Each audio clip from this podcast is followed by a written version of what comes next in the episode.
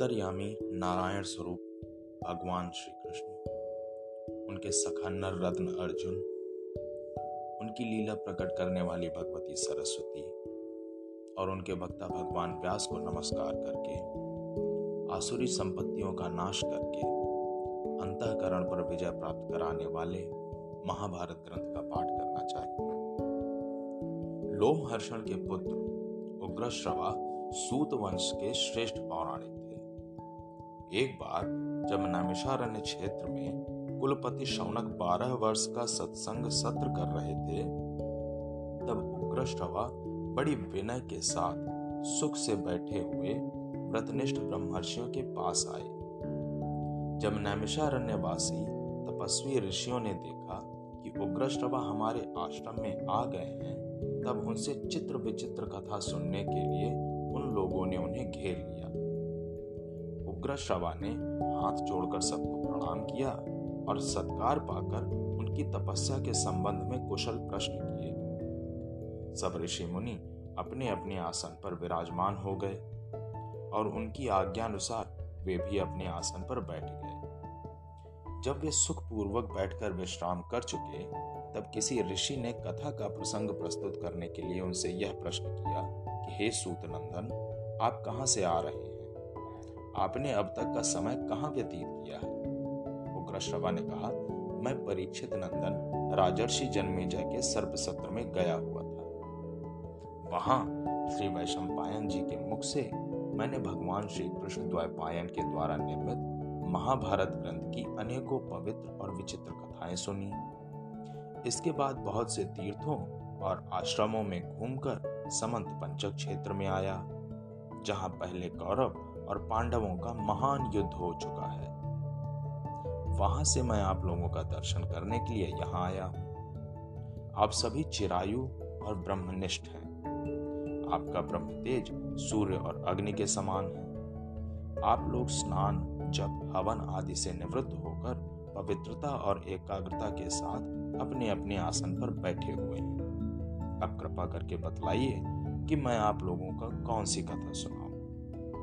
ऋषियों ने कहा सूत नंदन परमर्षि श्री कृष्ण द्वैपायन ने जिस ग्रंथ का निर्माण किया है और ब्रह्मर्षियों तथा देवताओं ने जिसका सत्कार किया है, जिसमें विचित्र पदों से परिपूर्ण पर्व है, जो सूक्ष्म अर्थ और न्याय से भरा हुआ है, जो पद पद पर वेदार्थ से भूषित और आख्यानों में श्रेष्ठ है, जिसमें भरत वंश का संपूर्ण इतिहास है, जो सर्वथा शास्त्र सम्मत है और जिसे श्री कृष्ण द्वैपायन की आज्ञा से वैशंपायन जी ने राजा जन्मेजय को सुनाया है। भगवान व्यास की वही पुण्यमयी, पापनाशनी और वेदमयी संहिता हम लोग सुनना चाहते हैं। उग्र श्रभा जी ने कहा, भगवान श्री कृष्ण ही सबके आदि हैं। वे अंतर्यामी, सर्वेश्वर समस्त यज्ञों के भोक्ता सबके द्वारा प्रशंसित परम सत्य ओंकार स्वरूप ब्रह्म है। वे ही सनातन व्यक्त एवं अव्यक्त स्वरूप है। वे असत असत भी हैं और सत भी हैं। वे सत असत दोनों हैं और दोनों से परे हैं। वे ही विराट विश्व भी हैं। उन्होंने ही स्थूल और सूक्ष्म दोनों की ही सृष्टि की। वे ही सबके जीवन दाता सर्वश्रेष्ठ और अविनाशी हैं। वे ही मंगलकारी मंगल स्वरूप सर्वव्यापक, सबके वांछनीय, निष्पाप और परम पवित्र हैं। उन्हीं चराचर गुरु नयन मनोहारी ऋषिकेश को नमस्कार करके सर्वलोक पूजित अद्भुत कर्मा, भगवान व्यास की पवित्र रचना महाभारत का मैं वर्णन करता पृथ्वी में अनेकों प्रतिभाशाली विद्वानों ने इस इतिहास का पहले वर्णन किया है। अब करते हैं और आगे भी करते रहेंगे। यह परम ज्ञान स्वरूप ग्रंथ तीनों लोकों में प्रतिष्ठित है। कोई संक्षेप से तो कोई विस्तार से इसे धारण करता है। इसकी शब्दावली शुभ है। इसमें अनेकों छंद हैं और देवता तथा मनुष्यों की मर्यादा का इसमें स्पष्ट वर्णन है। जिस समय यह जगत ज्ञान और प्रकाश से शून्य तथा अंधकार से परिपूर्ण था, उस समय एक बहुत बड़ा अंडा उत्पन्न हुआ और वही समस्त प्रजा की उत्पत्ति का कारण बना। वह अंडा बड़ा ही दिव्य और ज्योतिर्मय था। श्रुति उसमें सत्य, सनातन, ज्योतिर्मय ब्रह्म का वर्णन करती है। वह ब्रह्म अलौकिक, अचिंत्य, सर्वत्र सम, अव्यक्त कारण स्वरूप तथा सत और असत दोनों हैं। उसी अंडे से लोग में प्रजापति ब्रह्मा जी प्रकट हुए हैं। तदनंतर दस प्रचेता, दक्ष, उनके सात पुत्र, सात ऋषि और चौदह मनु उत्पन्न हुए। विश्व देवा आदित्य, वसु, अश्वनी कुमार, यक्ष, साध्य, पिशाच गुह्यक पितर, ब्रह्मर्षि, राजर्षि जल द्यूलोक पृथ्वी, वायु, आकाश, दिशाएँ, संवत्सर, ऋतु, मास, पक्ष, दिन, रात तथा जगत में और जितनी भी वस्तुएँ हैं, सब उसी अंडे से उत्पन्न हुई है। यह संपूर्ण चराचर जगत प्रलय के समय जिससे उत्पन्न होता है, उसी परमात्मा में लीन हो जाता है। ठीक वैसे ही जैसे ऋतु आने पर उसके अनेकों लक्षण प्रकट हो जाते हैं। और बदलने पर लुप्त हो जाते हैं। इस प्रकार यह काल चक्र जिससे सभी पदार्थों की सृष्टि और संहार होता है, अनादि और अनंत रूप से सर्वदा चलता रहता है। संक्षेप में देवताओं की संख्या तैतीस हज़ार तैतीस सौ तैतीस है। विवस्वान के बारह पुत्र हैं। देवह पुत्र, बृहदभानु, चक्षु, आत्मा विभावसु, सविता, ऋचिक, अर्क, भानु, आशाबा, रवि और मनु। मनु के दो पुत्र हुए, देवभ्राट और सुभ्राट। सुभ्राट के तीन पुत्र हुए दश ज्योति शत ज्योति और सहस्त्र ज्योति ये तीनों ही प्रजावान और विद्वान थे। दश ज्योति के दस हज़ार शत ज्योति के एक लाख और सहस्त्र ज्योति के दस लाख पुत्र उत्पन्न हुए। इन्हीं से कुरु यदु, भरत, ययाति और इक्ष्वाकु आदि राजर्षियों के वंश चले। बहुत से वंशों और प्राणियों की सृष्टि की यही परंपरा है। भगवान व्यास समस्त लोक, भोग, भूत भविष्य, वर्तमान के रहस्य, कर्म, उपासना, ज्ञान रूप, वेद अभ्यास युक्त योग, धर्म, अर्थ और काम सारे शास्त्र तथा लोक व्यवहार को पूर्ण रूप से जानते हैं। उन्होंने इस ग्रंथ में व्याख्या के साथ संपूर्ण इतिहास और सारी श्रुतियों का तात्पर्य कह दिया है। भगवान व्यास ने इस महान ज्ञान का कहीं विस्तार से और कहीं संक्षेप से वर्णन किया है, क्योंकि विद्वान लोग ज्ञान को भिन्न भिन्न प्रकार से प्रकाशित करते हैं। उन्होंने तपस्या और ब्रह्मचर्य की शक्ति से वेदों का विभाजन करके इस प्रकार ग्रंथ का निर्माण किया और सोचा कि इसे शिष्यों को किस प्रकार पढ़ाऊं। भगवान व्यास का यह विचार जानकर स्वयं ब्रह्मा जी उनकी प्रसन्नता और लोक हित के लिए उनके पास आए। भगवान वेद व्यास उन्हें देखकर बहुत विस्मित हुए और मुनियों के साथ उठकर उन्हें हाथ जोड़कर प्रणाम किया तथा आसन पर बैठाया। स्वागत सत्कार के बाद ब्रह्मा जी की आज्ञा से वे भी उनके पास ही बैठ गए। तब व्यास जी ने बड़ी प्रसन्नता से मुस्कुराते हुए कहा, भगवान, मैंने एक श्रेष्ठ काव्य की रचना की है। इसमें वैदिक और लौकिक सभी विषय हैं। इसमें वेदांग सहित उपनिषद, वेदों की क्रिया विस्तार, इतिहास, पुराण, भूत, भविष्य और वर्तमान के वृत्तांत, बुढ़ापा, मृत्यु भय, व्याधि आदि के भाव अभाव का निर्णय, आश्रम और वर्णों के धर्म, पुराणों का सार, तपस्या, ब्रह्मचर्य, पृथ्वी, चंद्र, सूर्य, ग्रह, नक्षत्र, तारा और युगों का वर्णन, उनका परिमाण, ऋग्वेद, यजुर्वेद, सामवेद, अथर्ववेद, आध्यात्म, न्याय, शिक्षा, चिकित्सा, दान, पाशुपत धर्म, देवता और मनुष्यों की उत्पत्ति पवित्र तीर्थ, पवित्र देश, नदी, पर्वत, वन, समुद्र, पूर्वकल्प दिव्य नगर युद्ध कौशल, विविध भाषा, विविध जाति, लोक व्यवहार और सब में व्याप्त परमात्मा का भी वर्णन किया है। परंतु पृथ्वी में इसको लिख लेने वाला कोई नहीं मिलता। यही चिंता का विषय है। ब्रह्मा जी ने कहा, महर्षि, आप तत्व ज्ञान संपन्न हैं। इसीलिए मैं तपस्वी और श्रेष्ठ मुनियों से भी आपको श्रेष्ठ मानता हूँ। आप जन्म से ही अपनी वाणी के द्वारा सत्य और वेदार्थ का कथन करते हैं। इसीलिए आपका अपने ग्रंथ को काव्य कहना सत्य होगा। उसकी प्रसिद्धि काव्य के नाम से ही होगी। आपके काव्य से श्रेष्ठ काव्य का निर्माण जगत में कोई नहीं कर सकेगा। आप अपना ग्रंथ लिखने के लिए गणेश जी का स्मरण कीजिए। यह कहकर ब्रह्मा जी तो अपने लोक को चले गए और व्यास जी ने गणेश जी का स्मरण किया। स्मरण करते ही भक्त वंश वांछा कल्प तरु गणेश जी उपस्थित हुए। व्यास जी ने पूजा करके उन्हें बैठाया और प्रार्थना की, भगवान, मैंने मन ही मन महाभारत की रचना की है।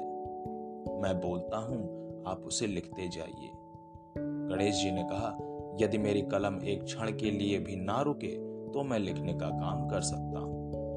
व्यास जी ने कहा, ठीक है, किंतु आप बिना समझे ना लिखिएगा। गणेश जी ने तथास्तु कहकर लिखना स्वीकार कर लिया। भगवान व्यास ने कौतूहल वश कुछ ऐसे श्लोक बना दिए, जो इस ग्रंथ की गांठ है।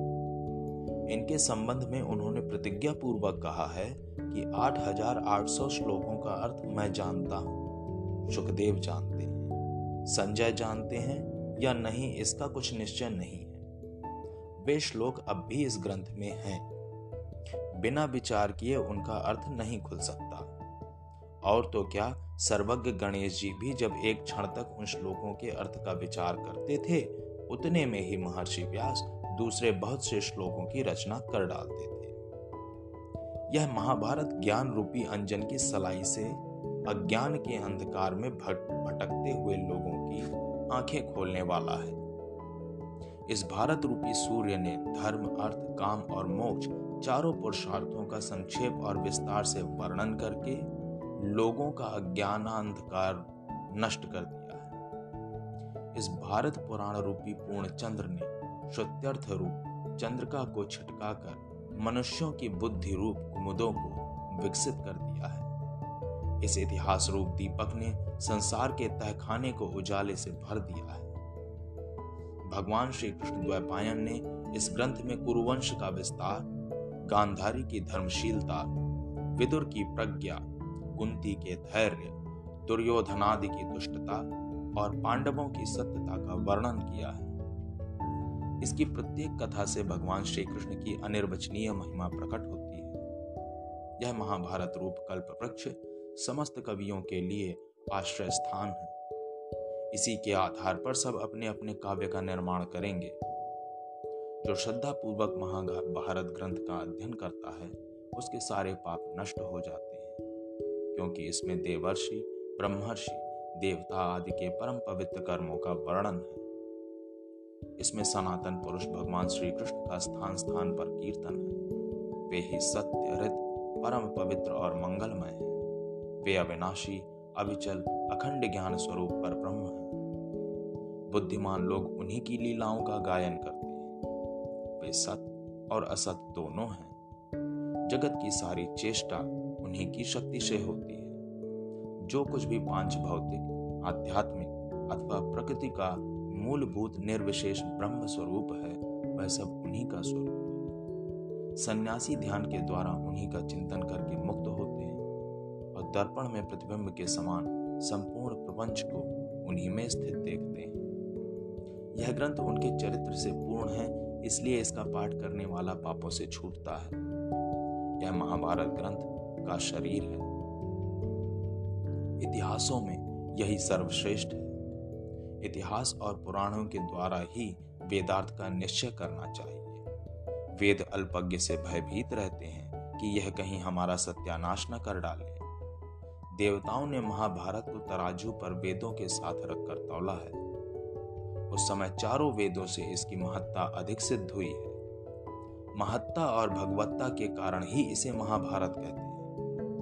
तपस्या, अध्ययन, वैदिक कर्मानुष्ठान शिलोम वृत्ति और आदि सभी चित्त शुद्ध के शुद्ध के हेतु जब वे भाव शुद्धि के साथ किए जाएँ।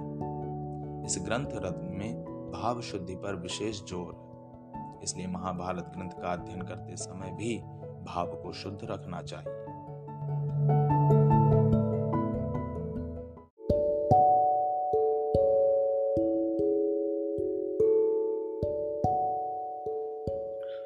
सर्पों के जन्म की कथा।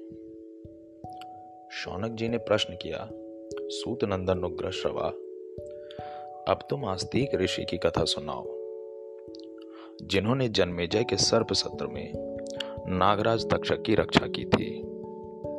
तुम्हारे मुँह की कथा मिठास से भरी और सुंदर होती है।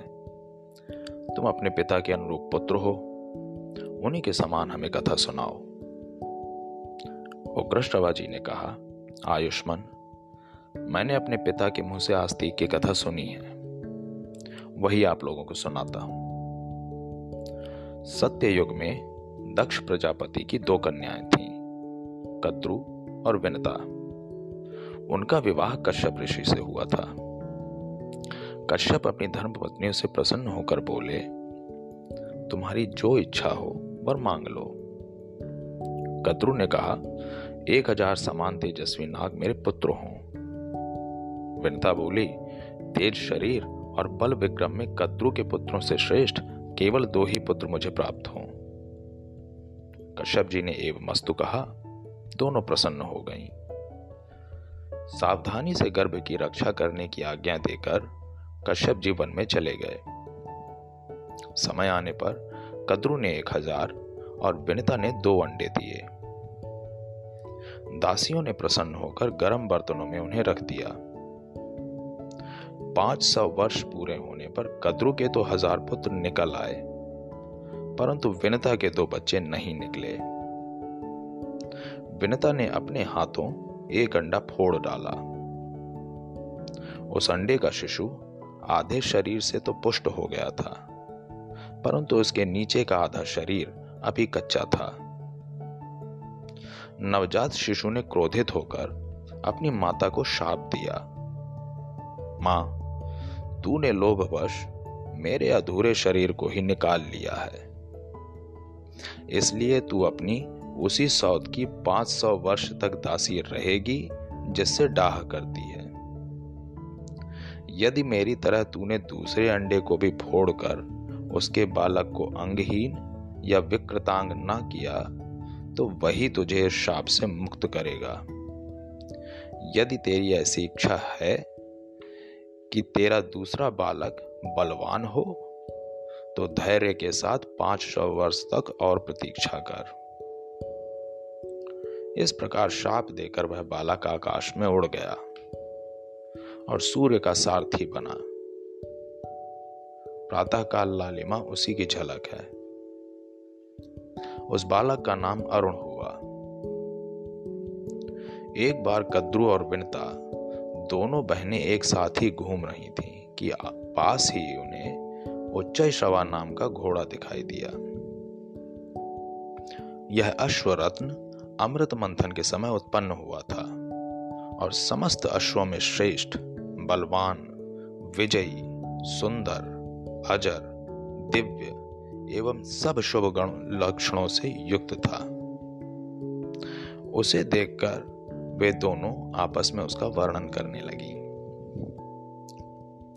शौनक जी ने पूछा सूत नंदन देवताओं ने अमृत मंथन किस स्थान पर और क्यों किया था? अमृत मंथन के समय उच्च श्रवा घोड़ा किस प्रकार उत्पन्न हुआ था? उग्र श्रवा जी की महर्षि शौनक जी का यह प्रश्न सुनकर उनसे अमृत मंथन की कथा कहने लगे।